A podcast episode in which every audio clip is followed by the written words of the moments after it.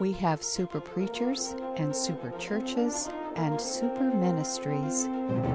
What would the Apostle Paul say as the superstars of evangelicalism strut their stuff and the crowds cheer?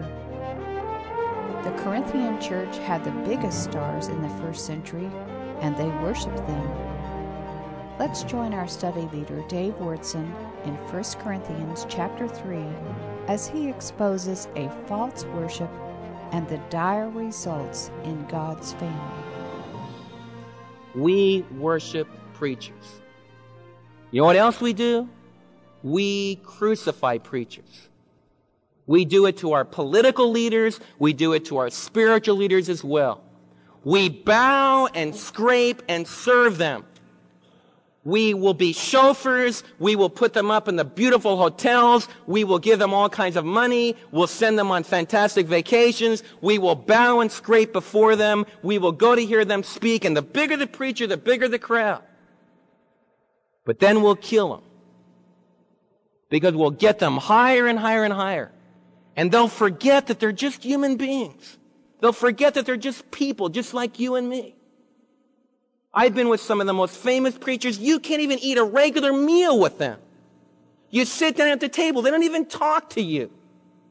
They don't have time to talk to on a regular conversation. They only talk to 50,000 people at a time. And I'm being extreme. But we create a superstar. I've been with some of the superstar Christians where they have, you know, you have a, a whole entourage. When I was a kid, we used to jokingly talk about it. Let's make way for the king. Prepare for the king and his court. It was just like that. Man, you'd have the advanced people come in. You'd have hairdressers and all kinds. You'd be amazed. And all of us want that. You see, there's a part of you, the reason that we as people do that for movie stars, we do it for politicians, we do it for preachers, because that's what we all want. But most of us can't have it. But if we can give it to somebody else, then we feel, well, the illusion's there. Somewhere out there, there's that great hero, that great leader, that great king. And that's all sick. And that person that's up on that kind of a pedestal loses touch with their humanity, loses touch with the fact that they're just a normal person, wrestling with very difficult problems. There's a whole lot of clay in us. And they get higher and higher and higher. And they begin to think that they're divorced from real temptation. And they really will not be overcome. And then Satan takes a sledgehammer and knocks them out. And when they fall off their pedestal, then we stomp all over them and start with another leader that we can worship. That's exactly what was going on in the Corinthian church. You see, the apostle Paul came and founded the church. And he was a simple preacher, not very eloquent, not very powerful in physical appearance, but very filled with the Holy Spirit and very clear in his presentation of the gospel. So when Paul came to Corinth, the Holy Spirit laid the foundation upon the cross of Calvary and the message of a dead Savior who died in our place and a message of the resurrection. And people were born again and the church was founded in Corinth. Then the Lord took Paul away because Paul's special gift from the Holy Spirit was to found new churches, not help them mature and grow for the most part. So the Lord brought in a very eloquent man, a man with a different personality, a man with a different temperament. And Apollos could just preach the house down. He was an unbelievable orator. He was a doctor of the doctors, trained in Alexandria, one of the leading university cities of the first century. And Apollos was totally different than Paul. And he had eloquence and he had beautiful power in his speaking. But the Lord was in it. Apollos' heart was right in the right place. He wasn't a prideful man. And he listened to Priscilla and Aquila so that he got his doctrine straight before he came to Corinth. And by the power of the Lord, the Lord used Apollos to build the church. Then Apollos was taken away. And now some other teachers have come in. And these teachers are different. These teachers are moving away from the simple, powerful message of the historical Christ that died for us. And they're beginning to talk about philosophies and ways of life. And they do it with very great skill. They talk about new truths that you need to learn in order to really progress. And they're moving off the foundation of the cross. Now the church is all divided. There's those that are following the original founder. They're saying, we like the simplicity of Paul and the rugged, just plain everydayness of Paul. Some other people saying, oh, we like Apollos. We want power in our preaching. We want oratory in our preaching. We want great presence in our preaching.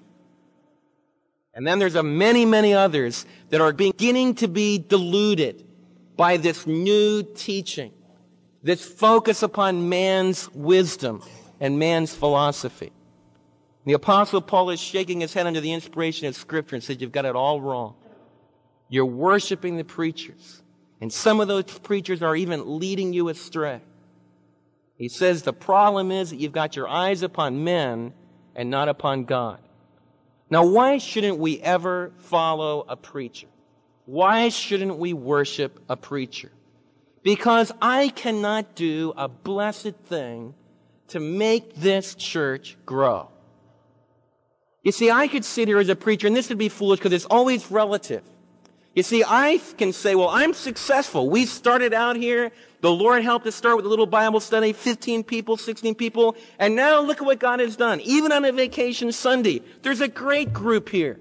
And I can be really prideful about that. And I can look at you and say, man, I presented the gospel. Many of you believed in Christ and you've been born again. And many of you have grown from my ministry. And I can say, wow, what a good boy am I. I haven't done any of that. I couldn't do any of that. It's impossible. You say, oh no, it isn't. Preachers do it all the time. Preachers build churches. Preachers get people to come. No, they don't. Preachers don't build the kingdom of God at all in a certain sense, in the final sense, in the real sense. Look what Paul says. Why we shouldn't worship preachers. Look at verse 5. What, after all, is Apollos? And notice he says not who, but what. It's always good to keep your, your head right and realize you're just a what, not a who. Now, there are many stresses on who we are in Christ, but we also must not forget that as far as building the church and ministering and causing people to be born again, we're always a what? We're always uh, something in the hand of God, an instrument. What, after all, is Apollos? What is Paul? Only servants through whom you came to believe. As the Lord has assigned to each his task. I planted the seed, Apollos watered it, and that's what really counts. You see, when you plant a garden, what's really important it's the person that puts the seed in the ground. We're going to get all the gardens plowed up. We're going to get all the manure on there. Going to get it all ready to go. And the important person is the person that puts the seed in the ground, right? How many think that's the important person? Now that is important. Gardens don't grow unless you plant seeds. So it is important. Yeah, it is important. The guy that plants the seed is very important. Because there's no garden if you don't plant the seed. I mean, you can till it all up. You can do all that work in the garden, but if you don't plant the seeds, it won't grow. Some of you say, well, that's not what's important. If you're going to get a good garden, any idiot can plant the seed. What really counts is that special touch of taking care of the soil and, and getting the weeds out of the garden, making sure that it's watered just right. It's the person that, that, that keeps things going after the little seedlings come up the ones that tenderly take care of those new little plants and bring them to fruition. That's the important person. Now, by the way, that's what most of the quarreling in the church is about. Whether it's at the seminary, whether it's in our church, whether it's between evangelical churches, we've got one group of churches that say, we're the seed planters. Every Sunday we have people born again. We are seed planters. Man, we've got evangelism really growing in our church. We're the important ones. And you guys out there, you're not really doing anything. Then the other group responds, well, we're the edifiers. We make people grow and mature. We're the important ones. How foolish can you get? That's what Corinth was doing. That's what we do. In fact, as I travel, I see in the evangelical church a tremendous competition between the seed planters and the plant cultivators, the evangelists and the edifiers, as if they're mutually exclusive clubs. Truth of the matter is, neither one of them is really that important because who really makes gardens grow? I want everyone to tell me who makes gardens grow. Tell me real loud, who makes gardens grow? Tell me even louder, who makes gardens grow? Who makes churches grow? Tell me real loud. So who do we praise? Who do we sing to? God, that's right. The kids are better than the adults. They've got it. That's a very important point. It's such a simple point, but that's what we forget. See, some of you forget that. I don't make this church grow. And if you think I make this church grow, then we've got the Corinthian problem. Because I don't make this church grow. And you'll break me in half if you think that I do, because I can't make anything grow. I can preach and I can teach, and, and our elders and deacons can do that, but none of us can make it grow. And oh, I want you to focus on that. It's so important to realize that we don't follow a man. We don't follow this teacher or that teacher. We follow Christ alone. And the apostle Paul has such a handle on that. He says, listen, I planted the church in Corinth. He had a great comprehension of he was gifted by the Lord. The Lord did give him a powerful gift of evangelism, but he realizes it, it's all the Lord's gift. And Apollos was not a bad man. He was an excellent, good man. He was a marvelous tool in the hands of God. And we could praise God for the gift of Apollos. But both Paul and Apollos, unlike so many preachers, realized it's all of God. God's the only one that can be praised. I've told you this in the past. Dear old Sophie Muller, that dear lady down in Colombia. I was up with my dad the last time. He says, well, Sophie's finally been found again. I said, Dad, what do you mean she's been found? Well, we didn't know where she was for a month. She'd been in the jungles of Colombia, just out there somewhere. Over 300 churches founded by this little girl that's about four foot 11 in the jungles of Colombia. If anyone was a great, great believer, powerfully used of the Spirit, a girl that mission board after mission board turned down, finally one accepted her. She went out almost on her own. She's had her, her teeth kicked in. She's stayed up in trees trying to escape religious opposition. At a big rally they had for all of her Indians, about 17,000 Indians from all over the jungle came for a great big rally like I've shared with some of you in the past. They brought doctors down, they brought dentists down, and they ministered to them physically during the day, and then about seven evangelists proclaimed the gospel to them at night. Do you know that dear Sophie would not even get up on the platform? A friend of mine said, Sophie, please come up.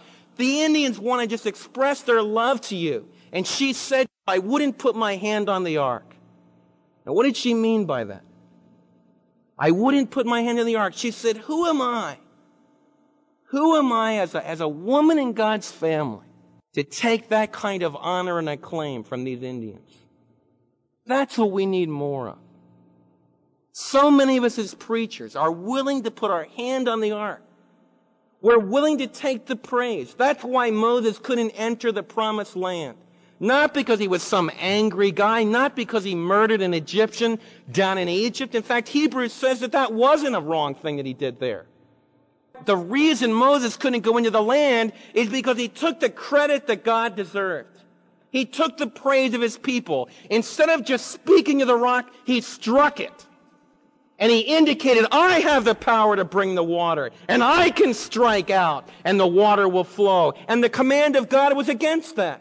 The Lord said, Moses, you speak to the rock, so all the people will know that it's my power. And Moses took just a little incy bit of the glory and the majesty that was due God. And God said, You can't enter the promised land in this life. Now, the Lord's not cruel. He let him in the promised land. And he was in the promised land at the transfiguration conversation. But to forever warn us against this worship of the preacher, the apostle Paul says, only God makes things grow. Before you come to church on Sunday morning, I want you to say, why am I going to church today? And I want you to say, I'm going to go to church. One of the dominant reasons I'm going to go to church today is that I want to praise God. I want to tell God how much I love Him. I want to tell God how much I appreciate Him. I want to learn more about Him. I don't want to go because I want to please anybody in the group. I don't want to go because someone might call me and ask me whether and why I wasn't there. Don't do anything in your Christian life because someone else is trying to get you to do it. You be free. Don't do anything to please me. Don't do anything to please your husband or your wife. You do all that you do to please your Savior. Because only He can make things grow. And so the Apostle Paul says, What after all is Apollos? What after all is Paul? They're only servants. And I want you to remember that. That's what a preacher is. A preacher is just a servant. And that's where we get the word deacon from. Church leadership always flows out of this service, this servant mentality. A slave of Christ. I am God's servant for you, which means that I'm your servant. I have responsibilities of leadership because the Lord has anointed me to do that, made me an elder along with other men in our church. But that leadership is to serve you, not to control you. That leadership is to build you, not to dominate you. And if that leadership ever forgets that, if I ever forget that, if you ever forget it, then we begin to move into the Corinthian area. The mark of immaturity is preacher worship. It's a humanistic tendency according to verses 3 and 4 when Paul says you're acting just according to men, and the results will be that it produces jealousy and quarreling in the church. We are to praise God, that true author of growth. Preachers are only servants. Preachers have the same purpose. Let's look at verse 8. Verse 7 So neither he who plants nor he who waters is anything but only God who makes things grow. The man who plants and the man who waters have one purpose. You know, I have a great dream for the churches of the Lord that all the churches that preach the gospel will come to the point when they can say, We are one. You see, that's what Satan's trying to get us to do. He's trying to get us to see ourselves as the Bible church versus the Baptist church, or the Baptist church versus the Bible church, or the Bible church versus another church. Jesus is horrified by that. It's like tearing the body apart. It's a horrible thing to do that. Wherever you find people that call upon the name of the Lord Jesus with a pure heart, you're one with them. You see, I'm not in competition with the other pastors in town. We all have one purpose. Those pastors, those pastors that believe in this book, as I believe in it. Now, not all do. You must understand where to draw the lines. Not every preacher believes in the holy gospel. Not every preacher believes that Christ is the only sacrifice for sin. Not every preacher believes in the bodily historical resurrection of Christ. Not every preacher believes that Jesus is coming back again. We're not one with false teachers, but we are one with all those who believe in the apostolic doctrine. And I believe as we move into the last days that we need to think very, very clearly about what that doctrine is, the word of the cross, and what it really means, because that's the basis of fellowship. My younger brother Ron, Christine, does a lot of singing. And one of the biggest things she has to decide in her ministry is how do you know who to identify with? How do you know what churches to sing in? How do you know where you can have a real witness? And it's very hard.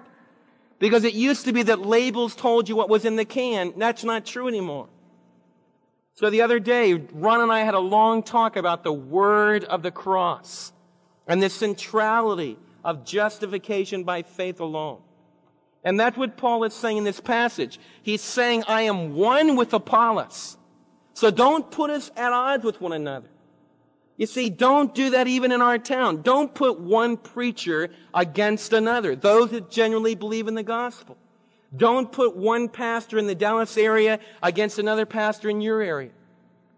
I'm just thrilled to death.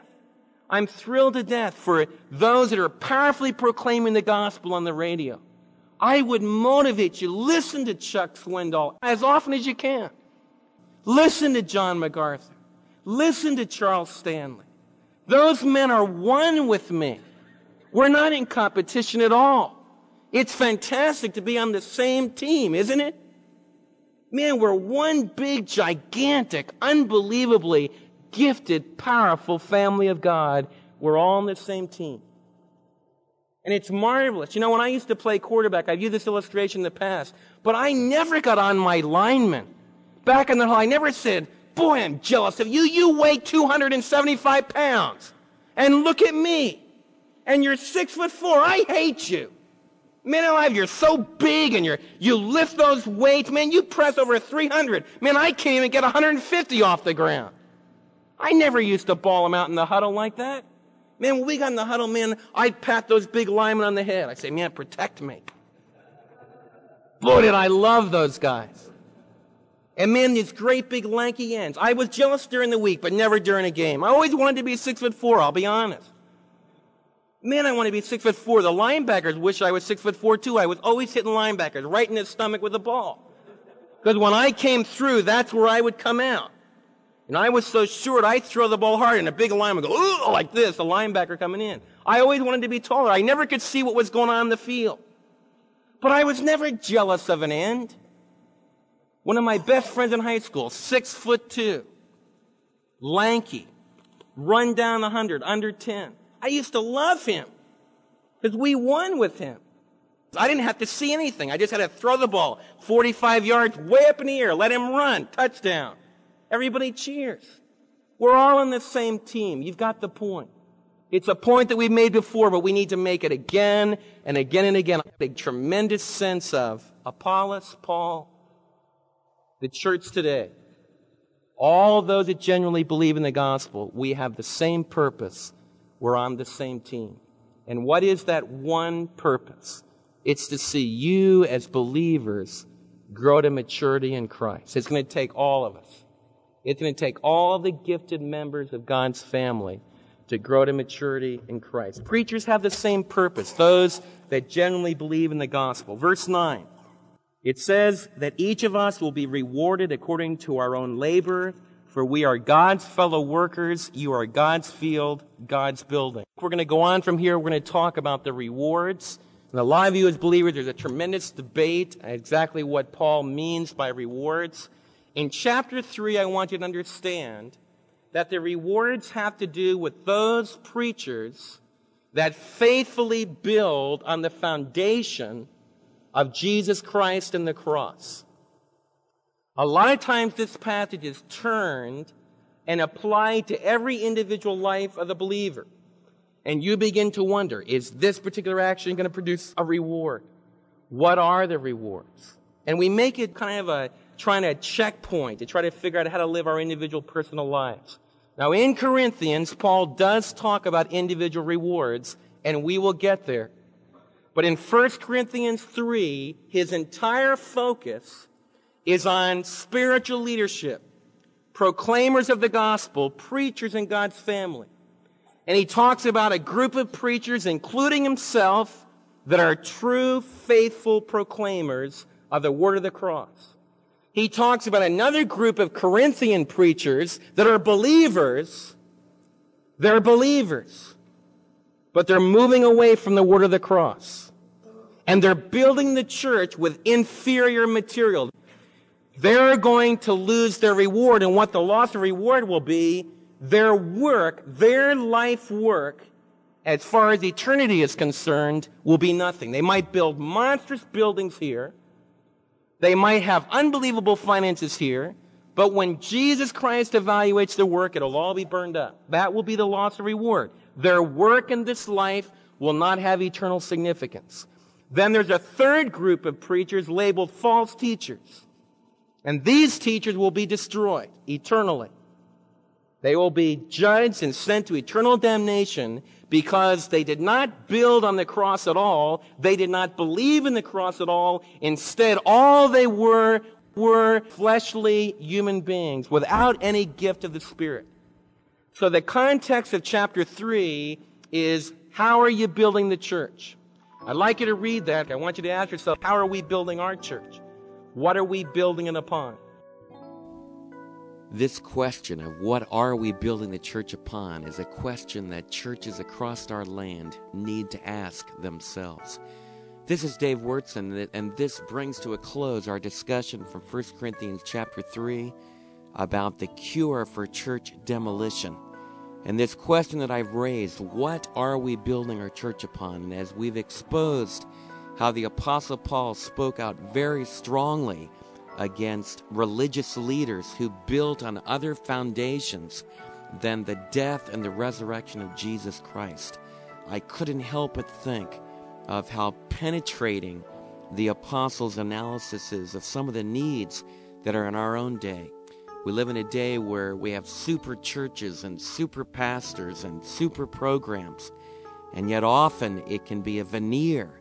It can be built on just human business techniques and human motivational techniques and human power instead of a, a very honest and straightforward presentation of the gospel of Jesus Christ. And I'm not talking about not using good organization.